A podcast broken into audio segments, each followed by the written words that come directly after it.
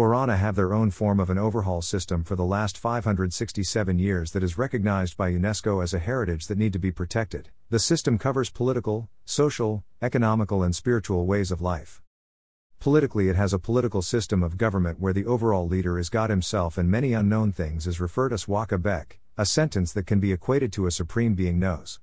The second in command, who is also the supreme leader of the whole Borana community, is referred to as Abegeda, he is the overall in charge of all affairs of the Borana community and answerable to Gumigayo Parliament.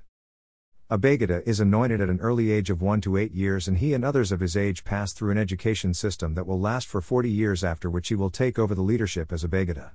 He and his team will vote from 17 sub-clans of Borana, a parliament member one from each sub-clan. Parliament called Gumigayo functions as just like present-day Senate with same roles. Economically Borana from those time immemorial up to date have laws that is passed in Gumi Gayo covering Borana traditional land and natural resources. Since Boranas were mixed farmers rearing cattle, camels, goats and planting food crops, farming land, grazing land, water sources and their traditional boundaries is paramount to them in many cases fight broke between Borana and their neighbors who take advantage of Borana kindness and forcefully rear their animals in Borana grazing land and take over some of the Borana water sources traditionally called Tula Saglan. As of today, the Borana boundaries were infiltrated by both three current governments surrounding the Borana territory, which include Ethiopia, Kenya, and Somalia.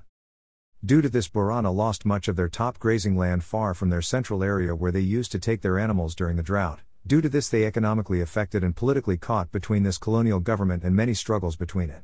As of today, the nine wells of Borana, Tula Saglan, Borana traditional settlements and their traditional grazing land are scattered across this colonial boundaries and others are inaccessible to the larger Boranas.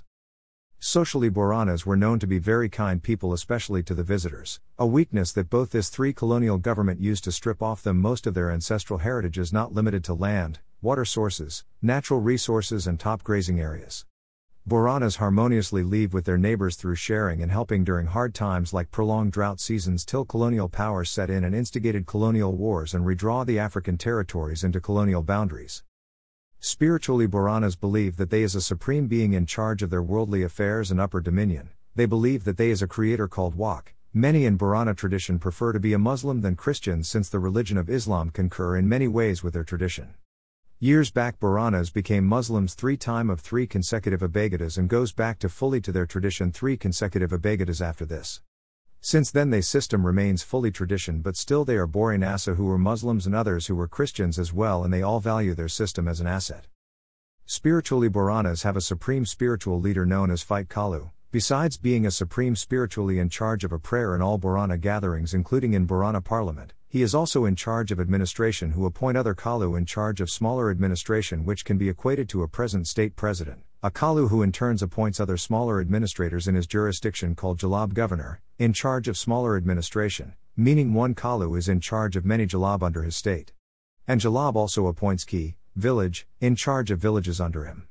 Ki is answerable to Jalab, Jalab is answerable to Kalu, and Kalu is answerable to fight Kalu. Only fight Kalu and Kalu have an authority to make a prayer in all gatherings, and Jalab and Ki were deprived of that roles.